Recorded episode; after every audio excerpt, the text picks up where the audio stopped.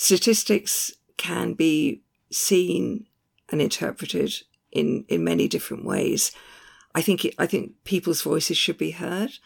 I think the and, and we take, if you like, our remit as being representative of the voices of people who maybe wouldn't have another forum. I think citizens' assembly is an excellent forum depending on how it's used. If you go back to the Fleming case, there is no need for a referendum on this issue.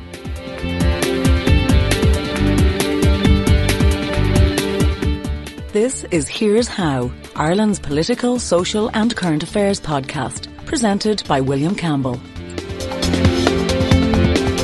Thank you for downloading episode 165 for the 7th of September 2023. Some people have said some nice things about my level of political insight. Thanks to them, even if I don't really think that it's that impressive most of the time. Actually, whatever level of insight that I do have, I think it's just down to two habits.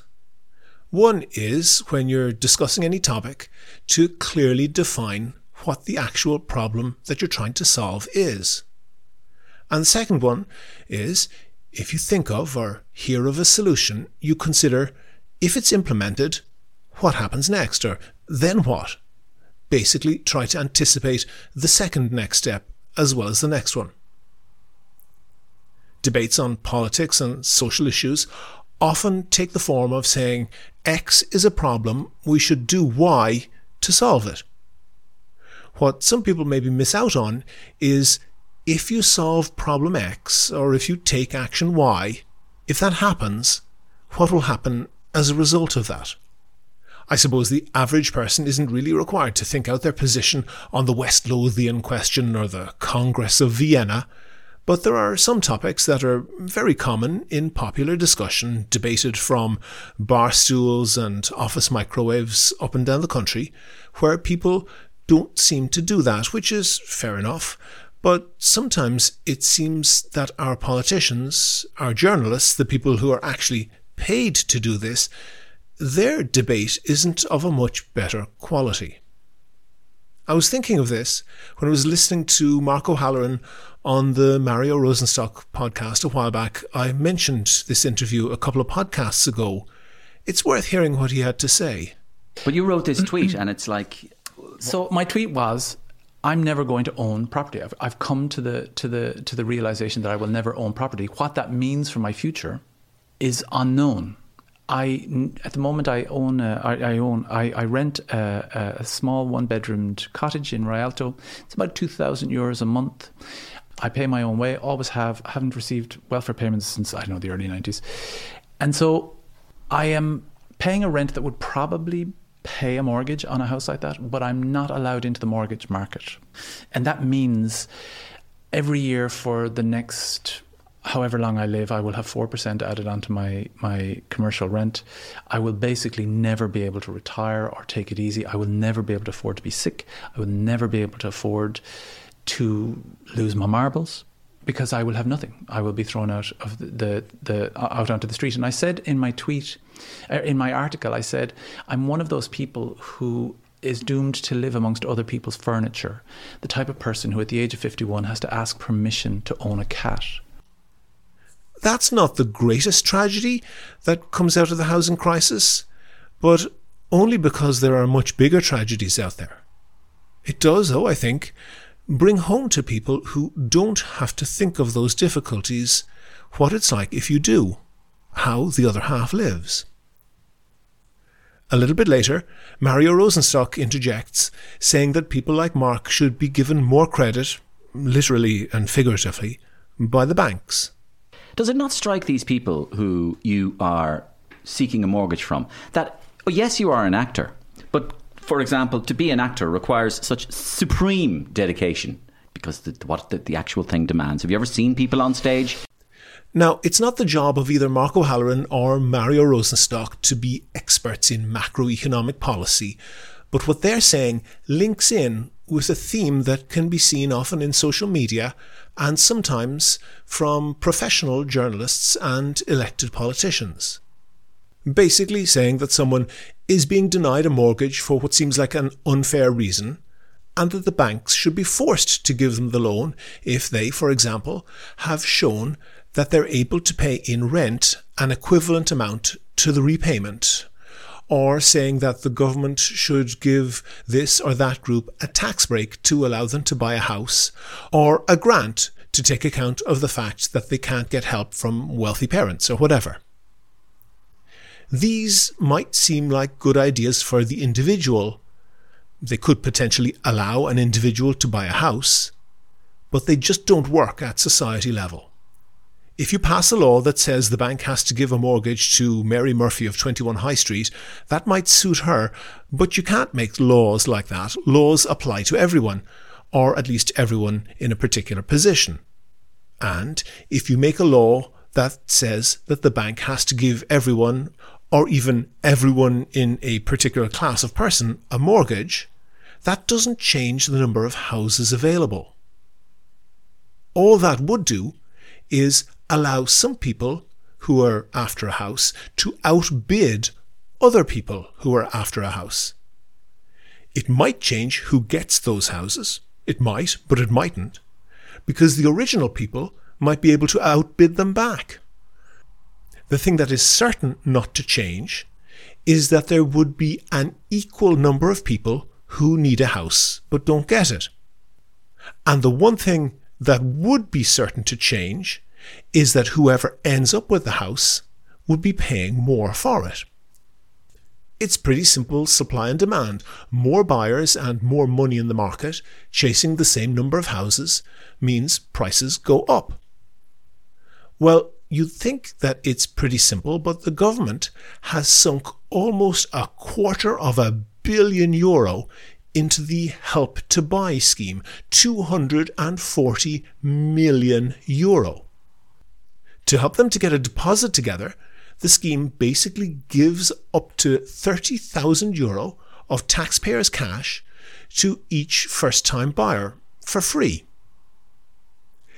Except it doesn't, because the developers, the builders, know that it gives up to 30,000 euro of taxpayers' cash to each first time buyer, so they put their prices up to match. So that scheme gives 30,000 euro of taxpayers' cash for each first time buyer for free to the developers. Actually, it's not that bad.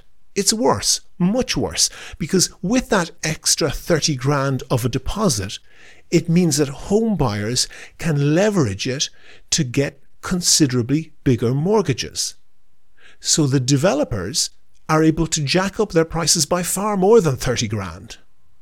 So not only is the taxpayer stiffed for 30 grand for every transaction, the home buyers end up having to repay a bigger mortgage plus interest for decades. And the developers make hugely inflated profits. It's not that complicated, really, but for some reason, so many of our politicians are dedicated to keeping this scheme, which is currently set to run to the end of 2024. Housing Minister Darragh O'Brien has said he wants it extended for another two years. Purely by coincidence, Darragh O'Brien is the Fianna Fáil TD for the same constituency and holds the same ministry as his predecessor, Ray Burke, who was famously up to his neck in planning corruption and was eventually jailed, not for taking bribes, but for failing to pay tax on the bribes he had taken. Another issue that I think is a bit similar in that people don't think about it very carefully is traffic congestion. And urban planners even have a sarcastic name for the proposed solution. They call it just one more lane, meaning that if just one more lane was added to the traffic flow in the street, just one more bypass was built, just one more motorway, then that would solve congestion. But it never does. In fact, cities with more car space inevitably suffer from more congestion. The reason that people come up with this idea, despite all the evidence that it doesn't work, is that they aren't defining the problem and they aren't thinking of what would happen next. A bypass or another lane might solve the immediate problem for them and a few people around them, but if you do that at a society level and devote more surface area to cars, then everything is further apart. Far more people have to drive and drive further, and congestion gets worse. But the first step is to define the problem. What is traffic congestion? Maybe a lot of people haven't really given this much thought, but a traffic jam is a queue. People are queuing in their cars. Queues happen in two circumstances. Firstly, when there isn't enough stuff. If there's a famine, you're going to get queues for bread. If there is a very popular musician playing, you're going to get a queue for tickets because the demand for food or concert tickets or whatever exceeds the supply. The second circumstance where you get a queue is where, even if there is enough supply, the distribution of that supply is constricted, like a bus queue. Even if there are enough seats on the bus for everyone at the bus stop, there still isn't enough space for everyone to get on and pay or beep their card at the same time, so people have to queue to do that. So that's a shortage too, but it's a shortage of access to the thing people want rather than a shortage of the thing itself. A traffic jam is probably both of these sorts of queue. Lots of people want to drive into, say, Dublin city centre at the same time, and there isn't enough road space for them all to do it. The demand exceeds the supply, and the queues of drivers waiting their turn to use the city centre streets radiate out onto the approach roads to the city. Those traffic jams on the arterial roads are drivers waiting for their turn to get into the city to use the road space in the first place.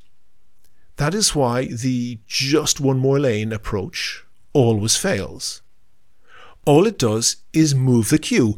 Another lane can get you closer to where you want to be, but it can't change the fact that demand exceeds supply. There just isn't enough room for all the cars of all of the drivers who want to be at their destination. That fact is totally immutable because the reason those drivers want to be at that destination is because it's a place very close to dense economic activity. Car drivers just take up more space than exists. It's like a bread queue in a famine. If it's a hundred people long, you could make the queue shorter by getting people to stand in twos side by side. Then most people would be closer to the bakery. The queue would be only 50 people long, but, and this is the point, that doesn't mean that there's any more bread to go around, just like there isn't any more space in the city to drive around because you make the approach road a four lane motorway instead of a two lane one. Economists have a name for this, and it doesn't sound good. It comes straight from the idea of a famine. The word they use is rationing. When there isn't enough of something, be it road space or new homes, there has to be a rationing mechanism. Basically, there isn't enough to go around, so there has to be a mechanism to decide who gets some and who doesn't. In a market, that mechanism is pricing. If there's more demand than supply, the price goes up until it is beyond the means of some buyers and it keeps on going up until the number of buyers is the same as the number of whatever it is that's available. And that's what's happening with housing. There isn't enough. So the prices keep going up until enough people are excluded from the market to make the number of buyers equal to the number of houses on offer all of the help to buy schemes don't change the number of buyers, they don't change the number of houses on offer. They just increase the price point at which enough people are forced out of the market to equalize the number of remaining buyers and the number of houses on offer. But with roads, with congestion, with traffic jams, there is no pricing mechanism. There isn't anyone putting up the cost that you have to pay to drive into the city centre. But there is still a rationing mechanism. It's basically how long you're willing to sit in traffic. The longer you're willing to sit in your car going nowhere, the more likely you are to get some of that valuable city centre road space. Now, that's not a fixed amount. If more people come along willing to sit in traffic for longer, then you will have to match their bid, so to speak, or give up trying to drive there. These two problems have totally different solutions, by the way. The solution to the housing crisis is to build. Build the right sort of houses with the right amenities in the right places. There is one way to achieve that. Scrap every subsidy to the building industry and shift the tax burden away from work and onto property instead, so that people don't see a house as a miracle wealth creating machine, but as a place to live. And tax the bejesus out of undeveloped zoned land, so that speculators would get poorer, not richer, by refusing to develop it. When there are enough houses, you don't need to use price as a rationing mechanism. For traffic congestion, you can't fix that by building, not because it's difficult, because it's impossible. Every city that has tried it has failed, and it's for a fairly simple reason. The more land space you devote to cars, the less there is for everything else. So they have to be further apart, all the amenities, all the homes, all the businesses. So more people have to drive and drive further to get to them. So the more space you need for cars. So everything else needs to be further apart again. So you need to drive even further, and so on. In this case, the solution is a pricing mechanism. You've got to pay a bus fare to take the bus into town, and you'd have to pay a car fare to take the car into town and the price of that fare would be set at a level that allowed enough cars, delivery trucks, whatever, to pay that fare without bringing the city to a standstill. That might be good value for delivery drivers and tradespeople. The cost could be more than offset by the extra efficiency they'd be able to do far more jobs in a day. Other people might think that the price is worth paying just to be able to drive around freely, but all those fees would create a big pot of money that could be used to massively expand and improve the public transport system, so everyone could still get where they're going. And it's at this point that the people who otherwise are hardline Austrian economists, small government fundamentalists who want to bring the free market into every aspect of life, make education and healthcare into private businesses for fee paying customers, they suddenly turn into bearded socialists flying the red flag, singing the Internationale, and saying, no, no, no, the right to drive on the crowded streets of our cities should be provided by the government. To hell with the expense, the taxpayer will pay, and the traffic jams will be distributed equally among the masses. In a moment, we'll have the interview. But first, I want to say thanks to all of the patrons on Patreon. I really appreciate everyone who donates. It pays for things like web hosting. Kevin and myself basically donate our time for free. It's also a great morale booster when we get a new patron on Patreon. It lets us know that people out there are listening and appreciate the podcast. We make a big effort to cover things that are undercovered in Irish media. You're more than welcome to listen for free. But if you think that you could do the same as the other donors and throw in a euro or three once or twice a month, there's details how to do that on the website and at the end of the show. Do you agree? Do you disagree? Here's How is Ireland's political, social, and current affairs podcast. The website of End of Life Ireland says we're a group of volunteers who advocate for voluntary assisted dying as a valid end of life choice. We also want to see the criminal law in Ireland that classifies assisted dying as murder reformed. With legal protection for the vulnerable and robust safeguards in place, compassionate legislation is possible. Janie Lazar is the chair of End of Life Ireland. Uh, Janie, you want the law changed. Why? I, I, I suppose quite simply, when you are living with a terminal or hmm. incurable condition and you find your life is intolerable, be it hmm. through, if you like, physical pain or mental anguish, I believe that an individual, and we as a group believe an individual should have the right to say when they have suffered en- enough. And also, I think for the view of a group of Irish doctors supporting MAID, that's medical assistance in dying, they they too believe that a patient's wishes should be respected. And you have to ask yourself the question, or I ask anybody to ask themselves this question why would any individual be forced to have a prolonged period of intolerable suffering before death? Mm-hmm. If it is against their wishes. If anybody, that is their choice obviously. Uh, if, if they do not find assisted dying, medically assisted death, as something that sits with their own beliefs and values, then that, that is their view, and I believe that they are entitled to it. What I do believe is that every individual should be able to determine for themselves when enough is enough. Mm-hmm. And do you think that all individuals have the capacity to do that? And what do you do for people who either don't have that capacity or maybe where that capacity is compromised?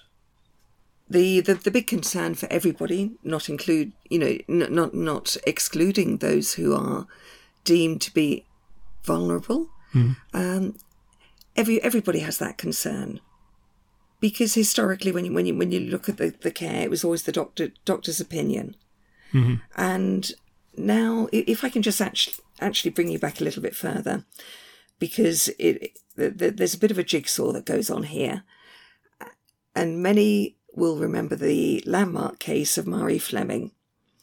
And Marie had MS. She saw how MS was, if you like, taking over her life, but she was absolutely determined that it wouldn't control her death. And she took her case to the High Court and then the Supreme Court, fighting for her constitutional right to die. Now, in the Irish Constitution, which is a very Catholic constitution, you know, when you consider where we've come from as a country, no surprises there. But that is what we're dealing with at the moment. So the ruling of the Supreme Court was that whilst Marie had no constitutional right to die, the Oireachtas could legislate for assisted dying. 10 years on since her, her death and the ruling of that, that court, the Supreme Court, where the, the judges, there, I think there were seven of them, were unanimous in, in ruling that the Oireachtas could legislate, we can now legislate. As a group of people who have been, I suppose, interested in and following the global uh, movement towards legislation in different countries, what we realized was that until there was um, a department in place and the Assisted Decision Making Capacity Act of 2015 was that, that that legislation was enacted and that there were that there, there was a department set up, which is now the DSS, the Department um, of Support and Service for uh, if you like, helping people to make decisions was in place, that the Oireachtas, an Oireachtas committee would not uh, feel able to take on this. That department is now in place. It's been in place officially since, I believe, late April of this year. And there is a support service now in place to help people with with making those decisions and people who are at varying stages of capacity. So I don't know if that answers your your your, question, William. Okay, I, I'll, I want to get into that then uh, just a little bit more because please, um, it has been said in, in Ireland that we have perhaps a degree of hypocrisy on this because, for example, somebody who is an end stage cancer patient, it's relatively common for them to be given huge and unquestionably fatal doses of morphine. And the explanation of this is that it is a dual purpose or a twin effect dose that morphine obviously is a very powerful painkiller that's necessary sometimes with end stage cancer patients, but it also kills the patient at above a certain dosage. And the I, I think that way that it is stated as a, a, you know a twin effect really is a bit of hypocrisy because the doctors who do that are perfectly aware that what that dose, that high dose of morphine does, is it literally stops the patient from breathing, so they will die almost immediately. And I don't know that you have used it, but it is used by many people to say, well, this is hypocrisy, shouldn't we formalize this? But is it possible maybe that hypocrisy is useful because of the value of life if we just say, yeah, there are some circumstances, however extreme, there are some circumstances where we can have the single and deliberate aim of killing someone, that that is a line in society that is quite dangerous to cross. It's it's it's a, a very big discussion, and if we look if if we look at what palliative care aims to provide, and palliative care there's no doubt there's not enough of it in Ireland and it's not accessible to everybody. So it, it's it's important, I, th- I think, to draw the distinction between the argument that says before we bring in assisted dying, we must have uni- uh, national access to, to palliative care. That's a separate issue. And we fully support the need for, for more palliative care. But the role of palliative care is to alleviate the symptoms. Mm-hmm. So to ease, if, if you if you like, the situation of a patient who may be in unbelievable pain, and pain is one of the things that only in full consciousness, I believe a, a, a patient with whatever condition can quantify But palliative care in around 4% of the cases cannot alleviate all pain. So I, I would, in a way, come back to that. There is, and we could talk for hours about the the um, impact of what is known as the the doctrine of double effect. It, it, it's it's it's it's a very simple and yet complex issue. But the question of assisted dying, I feel, is not just about the alleviation of pain, it's what a patient wants for themselves. And knowing that there is a legal and safe way to end one's life can give extraordinary peace of mind. Mm-hmm. It does. We know it does.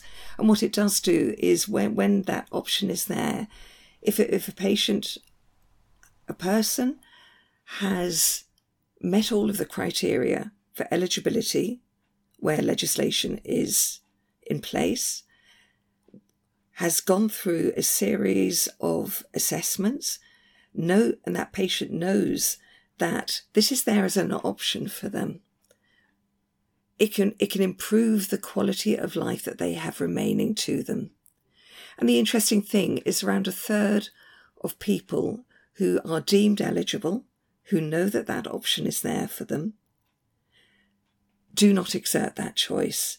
But knowing it is there. Where, where is that measure coming from?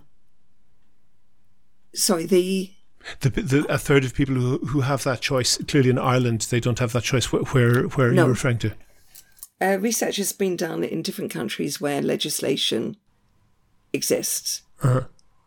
So, you know, we, we, t- we take our lead from that research and say the other side of pain and suffering is the peace of mind, knowing that it is there as a legal choice for them. It has to be said that where, even where legislation exists, mm-hmm. and in many countries, I'll draw on New Zealand, if you like, New Zealand and Victoria in Australia are currently reviewing legislation because, in order to get legislation in place where legislators have been cautious, let's say, understandably. But in order to get legislation over the line, what has happened is that it's been so conservative that they've excluded groups of people, for example, with dementia, because of the fear of um, it being abused. And that's an understandable concern. And and, you, clearly, well, I mean, it's not just a concern. You know, you promote this as voluntary and a choice by the individual, but that's clearly a choice that is, you know, beyond the capacity of someone who has dementia. Exactly. And a lot of research is being done, a lot of, I, I say, building on research that is being done in, for example, whether it's Canada. Uh, Canada are looking at how an advance request may be used. Mm-hmm. Uh, it was raised in the last of the five uh, public sessions that we've had here, the first five sessions in the Oireachtas were looking at the, the constitutional and legal aspects of legislating for assisted dying. Yep. And in the last session in the Oireachtas uh, earlier this, this week on Tuesday, the issue of the advance um, directive came up and building on the service that is now available through the through the support service to help people make come come to decisions how the advanced healthcare directive or advanced request could be considered as part of legislation for assisted dying here. Okay, to, to, just so that when you say advance request, that's referring to, am I correct, that somebody of sound mind could exactly. write, do something that would be akin to writing a will, saying that if I am in X, Y, or Z position and not uh, having a capacity to make a decision at that time, please follow this. But people frequently towards the end of their lives change their will, as in yes. their, their literal will. And Heraclitus said, you know, we can't step into the same river twice in that things are changing in life all the time. That may be an improvement, you know, having that advanced directive, but it doesn't eliminate that problem because it is not the same person who is dying as the person who wrote the advanced directive. And you, you're you're absolutely correct there. Uh, I mean, w- what I would just throw into the mix here, and this is great to be able to have this conversation with you. The um, the the department set up for uh, assisting people. I mean, let, let, us go back further. The in in the majority of the U- jurisdictions, you have to be above a certain age, which is usually eighteen. You have to have capacity, and this is about what what, what is termed voluntariness. Um, I, I mean, I just bring it back to a personal choice. Voluntariness is, is just the words that um, the word that is is used. F- free will, essentially. You mean free will? Yeah, that you you you're making this decision um, entirely of your when when you when you're of sound mind, that you're of a certain age, and that you have capacity to do that. Mm-hmm. Looking at the language that is used um, by the DSS, the department set up to assist people, again, they're coming at all stages of uh, developing uh, a document, whether it's your advanced healthcare directive, whether it's uh, looking at your power of attorney. Mm-hmm. Yep. It's presuming capacity or presumed capacity. And the other thing that that struck me in the words that are used, and I was, funnily enough, I was only listening to this yesterday, uh, because it, it, it is about respecting the individual, and it says giving it, it it's it's acknowledging giving due regard to a person's dignity, their bodily integrity, their privacy and autonomy, and control over their own affairs. And it also takes into account their past and present wishes, Okay, pa- beliefs, pause, pause, and values. pause there, Jane, with the words due regard. That's a, a specific term in law, but it's a very soft term, and different people can have a very different idea of how much regard is due and is not. And there is a fallacy called the slippery slope argument, uh, which I don't want to fall into. But No. it is notable that, and I think Belgium is the particular case, that euthanasia was legalized there in 2002, so it's more than 20 years ago. Yes. Um, but there have been a series of essentially loosenings of the law and several changes made to that since, including in 2013, it was 10 years ago, allowing uh, euthanasia for children.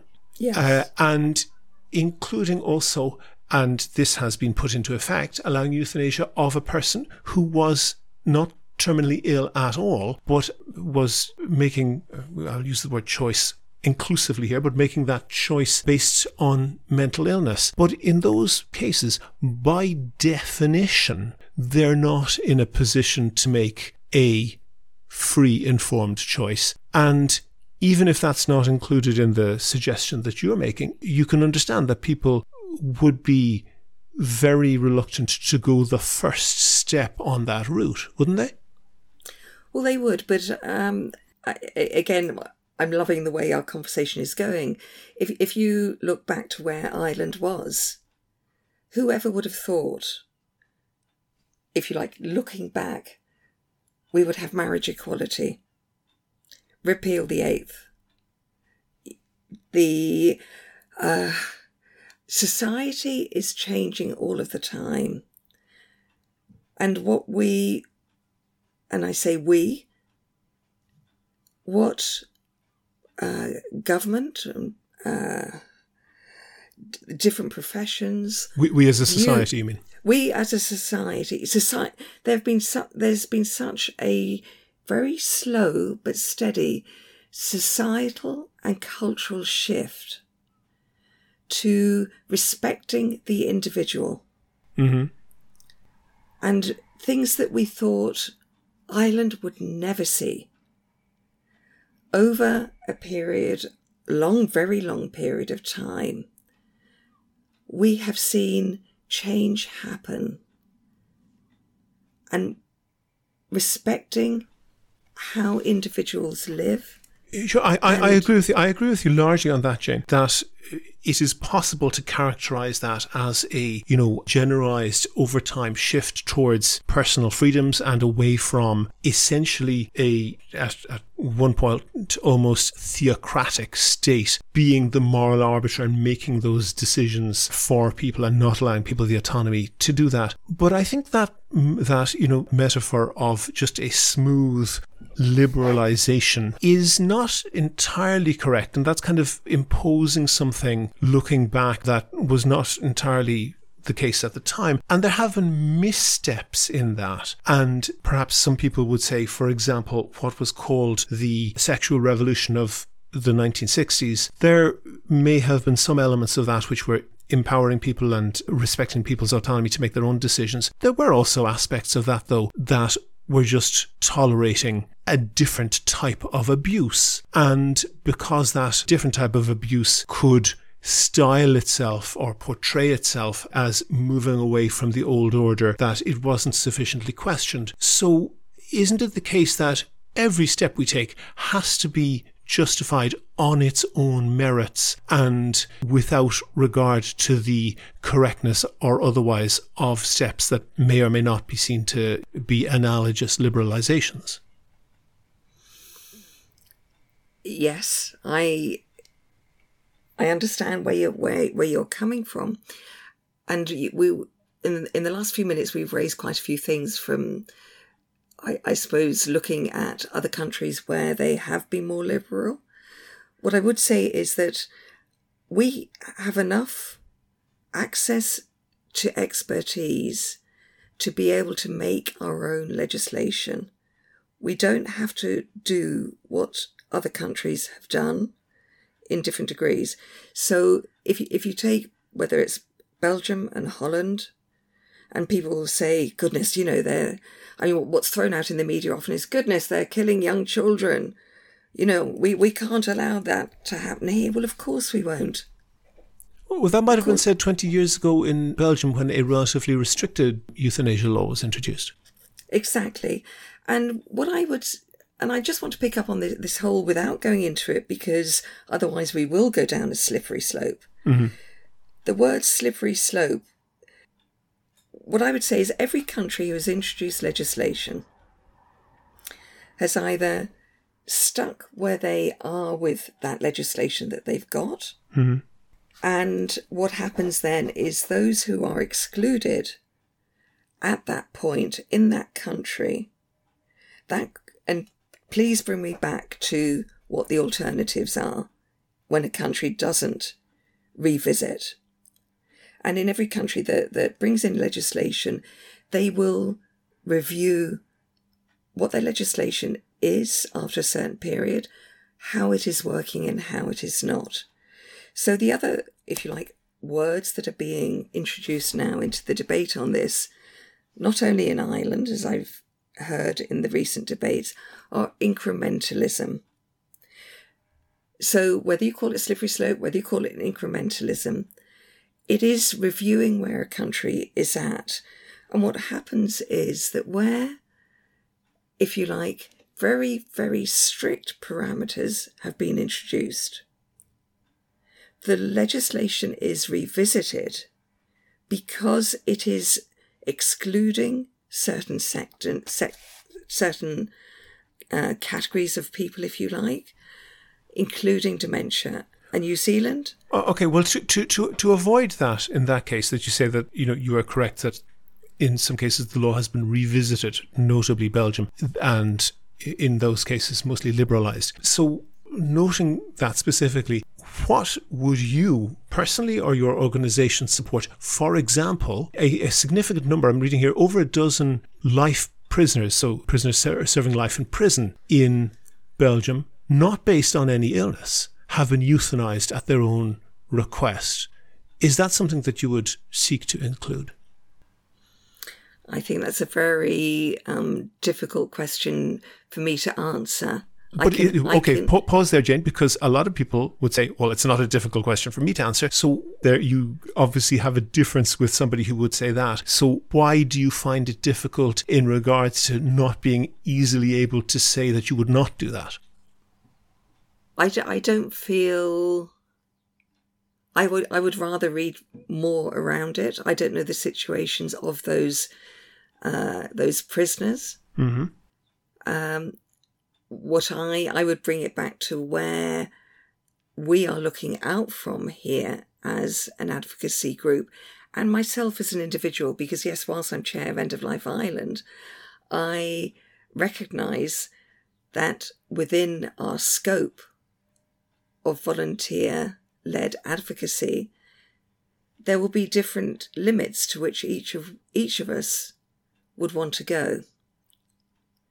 And I bring it back to, I suppose, where we where we started, and our own ex- individual and collective experience of conditions, illnesses, terminal and otherwise, and also where Marie Fleming was coming from. Mm-hmm. And I would just again circle back and not avoiding your question to the issue of dementia. And what's the one of the first things we, you know, I even before I got involved and very uh, interested for a lot of different reasons in this was, you know, I used to say, goodness, you know, if ever I lose my marbles, you know, it's take me out into a field, whatever. Yeah, you know, yeah. this is this is what everyone always says. If I get this, you know, don't let me suffer. Yeah, but but yes, Jane, and I understand that point, and I don't want to be so in indiscreet as to ask you your age, but I would just point out the fact that it would not be unusual, for example, a teenager to say, "God, no, I don't want to be old. Kill me before I'm 30." And that might be humorously said. It might be said with a degree of sincereness, but can you understand that the decision made when contemplating a distant future possibility could be entirely different to the decision that we made when somebody is confronted with that as reality. Indeed. And I, it's interesting you raise, raise like a teenager looking at this. I, and I just want to throw this in because I know a conversation is, is to, we're trying to be focused, but at the same time, this is what conversations do. Sure, yeah, go ahead. And uh, we always say everything begins with a conversation, and it's certainly something I say wherever I go. I was out the other day. I'd had a, quite a lot of heavy, heavy phone calls. Went out just to decompress. Was sitting in a local cafe, and there had been a press article, a personal taking a personal perspective on my on my life in the Irish Indo a few days ago, a week or so ago, and the young waitress came up to me and said, "Do you mind if I talk to you? Can I just ask you about uh, assisted dying?" She, she was aware of your involvement in this, obviously. She somebody had obviously pointed out the the article, mm-hmm. and you know she came from a family. Her nana, to give you an idea, you you mentioned you didn't want to ask me my age. Her nana, who's just retired, was involved in the medical profession, uh, very much somebody who'd have been involved in repeal and all of that. And she said, I have a problem. Can I talk to you? And I said, absolutely. Um, why do people call assisted dying suicide? So there was a pause, and I knew you can tell when somebody just wants to talk to you and to be heard. And she said, I have had three friends who've come, and again, we're back to language, mm-hmm. who's who took their lives by suicide, mm-hmm. which is now the, now the terminology used. Mm-hmm, mm-hmm. and she said, voluntary assisted dying is assisted dying is something very different. And I, she said, I, I feel quite angry and upset that people who are uh, involved in this debate that is happening in Ireland now are using the words suicide because it's not. Well, it may be something of, uh, you know, have a different character, but it's certainly highly analogous, especially if you're talking about somebody who is having, as you put it, assisted dying when they are in no way physically ill, but perhaps uh, have been suffering from depression or because they are life prisoners with no prospect of release, as has happened in Belgium, as I mentioned. It's not an absolute difference. It's a, in some cases, a difference of character, but actually, in some cases, the character is not all that different. And coming back to where you, you I, I suppose this question, you, you pose this question with, uh, prisoners to me. This is where a legal framework with robust safeguards comes in for, if you like, determining the the, the, the situations where the criteria for eligibility and therefore if, if you like the, the, the criteria for eligibility but also then and I would imagine that in, in Belgium and in other countries where such situations may arise and be brought into the public awareness, that within that there is psychiatric assessment. Mm-hmm. And that would be the same for different cases of assisted dying throughout the world in different jurisdictions where uh, uh, pause on that, Jane. I understand what you, you, you say of uh, you know having a degree of a vetting process, but if your point is, and you know, if your central thesis is the autonomy of the individual, then that at least diminishes the relevance of any psychiatric assessment. If the person is saying, you know, themselves, they're saying in the moment, I want to do this, are you then proposing some people will get approval and some will not, that effectively then removes the autonomy entirely from the individual, doesn't it? in in in the if you like the intellectual debate around autonomy, yes, but I think you can only move within what the legislation of any particular country. Yeah, but we're deciding what that legislation should be. Uh, we yes. as a society, and you're you're making a proposal on that. And let me say, given that we have examples of this uh, happening with people who have no physical illness at all, there is then the issue of true consent or, you know, whether this is truly the person's wish. And it's not hard to imagine a situation. So, for example, it comes up pretty frequently in the courts, and I would imagine there are many more cases that don't come up in the courts, whereby some older person, because they're older, is vulnerable to being quite significantly manipulated to change their will. And that's a situation that's pretty common. And if, for example, Granny is getting on a bit and isn't, you know, in, in good health for her age, but obviously is getting on a bit and is looking at the potentially having to go into residential nursing home in order to cope with that. And that's perhaps going to be very expensive for the family. But, you know, little Johnny wants to go to university and the course, you know, that he wants to do is very expensive. And you can see how perhaps over time, quite a lot of pressure could be put on someone to say, well, you know, you can make the choice, but if you do that, we won't have the money to do this. There is a huge capacity for abuse there, isn't there? And it's it, it it's an argument that comes up very frequently in a discussion, mm-hmm. and you know, as I say, and, and you every- could quite, and you know, at the end of a perhaps prolonged process of pressure like that, you could quite easily have an older person stating quite emphatically, "Yes, I want to do this." Couldn't you? But this, but this is this is where the criteria and the eligibility comes in, and also the very much the, if you like, the family doctor's role in this. They will know the history of a family. They will have followed, if you like, a per-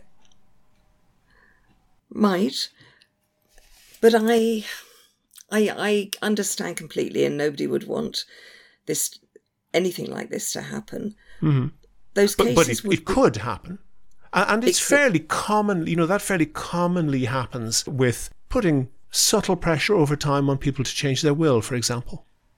There are, and this is where I really, really believe that the whole issue of Uh, if you like, drawing up your will, the power, enduring power of attorney, your advanced healthcare directive, and do all of these things when we are we are in good health and of rational mind and revisit it, but also have the people who you trust, including whether it's your solicitor or a trusted friend. And I'd always encourage anybody to have a trusted friend who is outside of the family, who has nothing to gain from your estate, whatever your estate may be or not. Uh, but but to have these documents drawn up whilst whilst you your your mind is clear. Yeah, and, and you know, a lot of people may do that, but no doubt a lot of people would not. And should I or any theoretical person ever feel that not being bumped off with a massive dose of morphine is contingent on me remembering to prepare these documents with uh, sufficient foresight? It's. I think it's a question of doing these documents, and I I'm guilty of this. I think it was only when I was going through my own separation the first will was drawn, or the the, the, the will was revisited only years afterwards, the week before I was going into hospital. You know, we, we, we yeah, don't yeah. So like... that, that's that's my point exactly. You can say that oh, you know, preparing such documents and so forth would be likely to mitigate that danger. But should people's lives be put on the line because as many people, including me and evidently including yourself, put that on the long finger and may, and you know, no doubt a very large proportion of the population will never get around to it. I don't think you can ever make anybody do, do something that they don't want to do. Yeah, And, exactly. So, you know, talk- so, so should my literally my life be on the line because I haven't had the foresight or just the concentration or the you know uh, because I just haven't done that.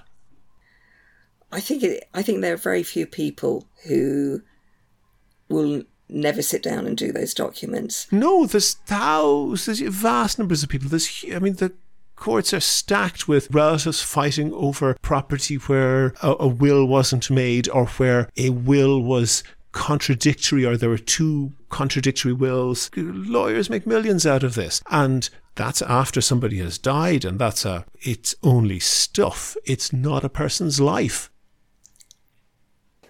Our remit, if you like, a remit, that sounds terribly formal. But, you know, we, we, we said, well, what is the aim of End of Life Ireland? Our aim is to encourage, to foster, to encourage conversations about end of life. An end of life can be not when you're necessarily older. We know how precarious life is, how unpredictable it is. COVID taught us that, if nothing else. And this is all part of starting those conversations. I mean, we're seeing throughout the world death cafes being set up.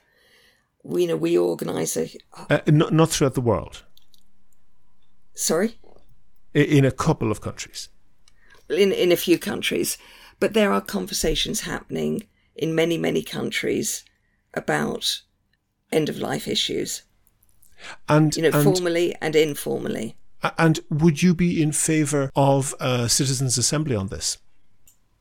I th- I think you'd be surprised at what a citizens' assembly would throw up.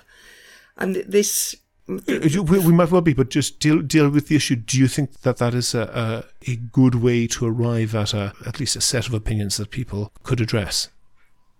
I, I think it, it's an excellent forum. And I would caveat that with it depends what the brief of the of any such assembly is, how the brief is drawn up, and how it is conducted, and how the uh, the uh, information is then interpreted. I think it's like absolutely anything, depending on the quality of the leadership of any issue, that will determine the outcome and the results. Statistics can be seen and interpreted in, in many different ways. I think it, I think people's voices should be heard.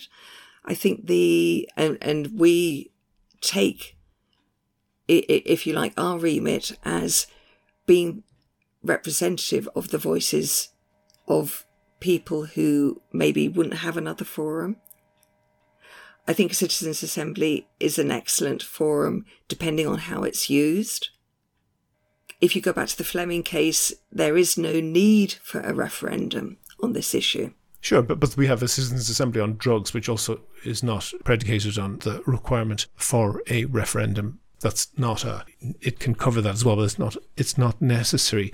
But I think a citizens' assembly would be would certainly throw up an awful lot of things. It it it's dependent whether the citizens' assembly is on assisted dying or end of life issues, and I think there's a danger that when you widen it out into end of life issues, just as assisted dying is one end of life option, assisted to put it in with end of life issues would uh, conflate, have the potential okay, to I. I understand. You don't. You, the you don't want to, to confuse those two, and that's um, No. reasonable, perhaps. In your submission to the Justice Committee on the Dying with Dignity bill, you say the international experience shows that the safeguards work. What international experience are you referring to, and what safeguards, for that matter?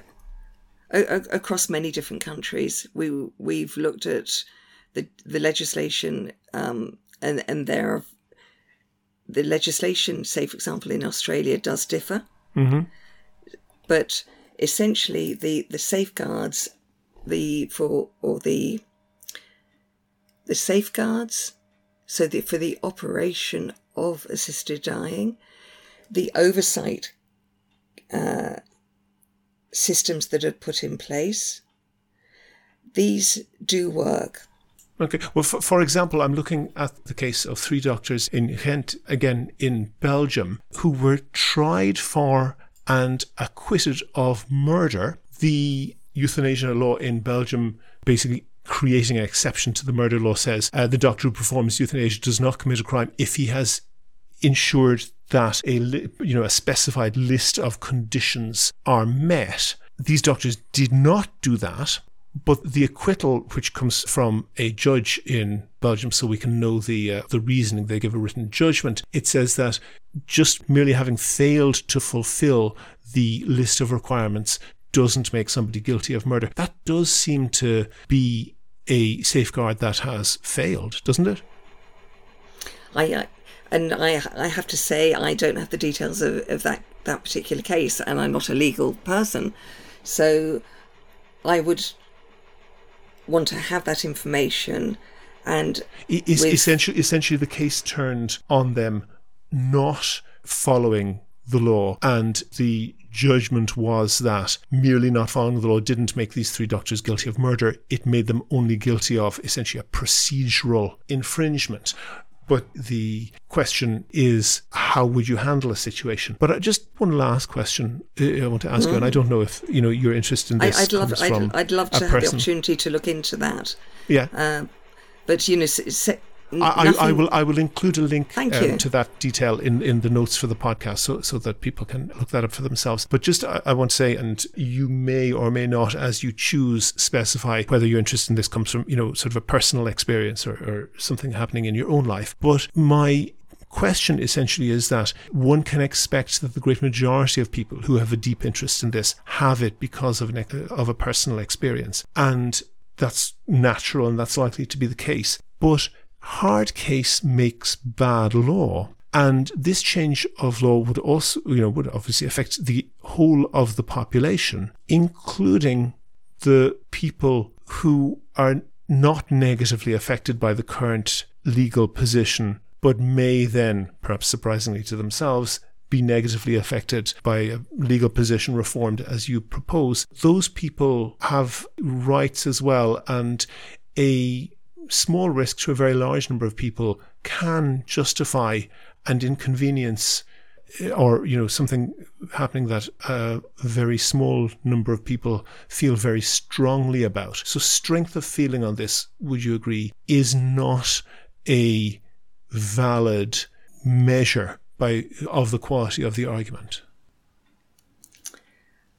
If I if I understand your your last point here correctly, you're, you're saying that a small number of people have who, an intense interest, perhaps for personal reasons, perhaps not, but they are not the only people affected by the law. But that that applies both ways, doesn't it? You see, I, I, I don't believe that there's a for or against this. I think that what what what you're doing is um, is it if I can bring it back actually to the argument that is always put forward that we should have more palliative care and that should come first before assisted dying. I would agree that's a fallacy as well because it's not an either or situation. Well, exactly. And palliative care and assisted dying in different jurisdictions work well together people who have availed of both and then choose the small number who would choose an assisted death have been assessed and deemed eligible. And both, if you like, the palliative care and assisted dying are working within the framework of one, the legislation to begin with, for access to that those services, but also those who are operating in it as professionals have a duty to work within the framework of their own profession and also to provide this the service the services they provide in accordance with the patient's wishes. For a, for the small minority who would fear that society in general is being put at risk. I think it comes back to the election of politicians to legislate in the best interests of the wider population, looking at the legislation and the practices in the countries throughout the world who have this service in place. Janie Lazar, the chairperson of End of Life Ireland, thank you very much for talking to me. William, thank you. Go to the website for sources and references from the show. And while you're there, you can like the show on Facebook, follow the show on Twitter at Here's How Podcast, and follow End of Life Ireland at End of Life IE. And get in touch if you want to suggest a guest or a topic for a future show. Thanks again to all of the patrons on Patreon. It covers the cost of keeping the podcast going. And if you could throw in a couple of euro once or twice a month, like the other patrons, please do go and sign up at patreon.com slash here's how. That link is on the website. Also, there you can find out how to subscribe to the podcast for free on your computer, on your phone, or by email. All that information is at www.here'show.ie. The Here's How podcast is produced and presented by me, William Campbell. The co producer is Kevin Wolf. Thank you for listening.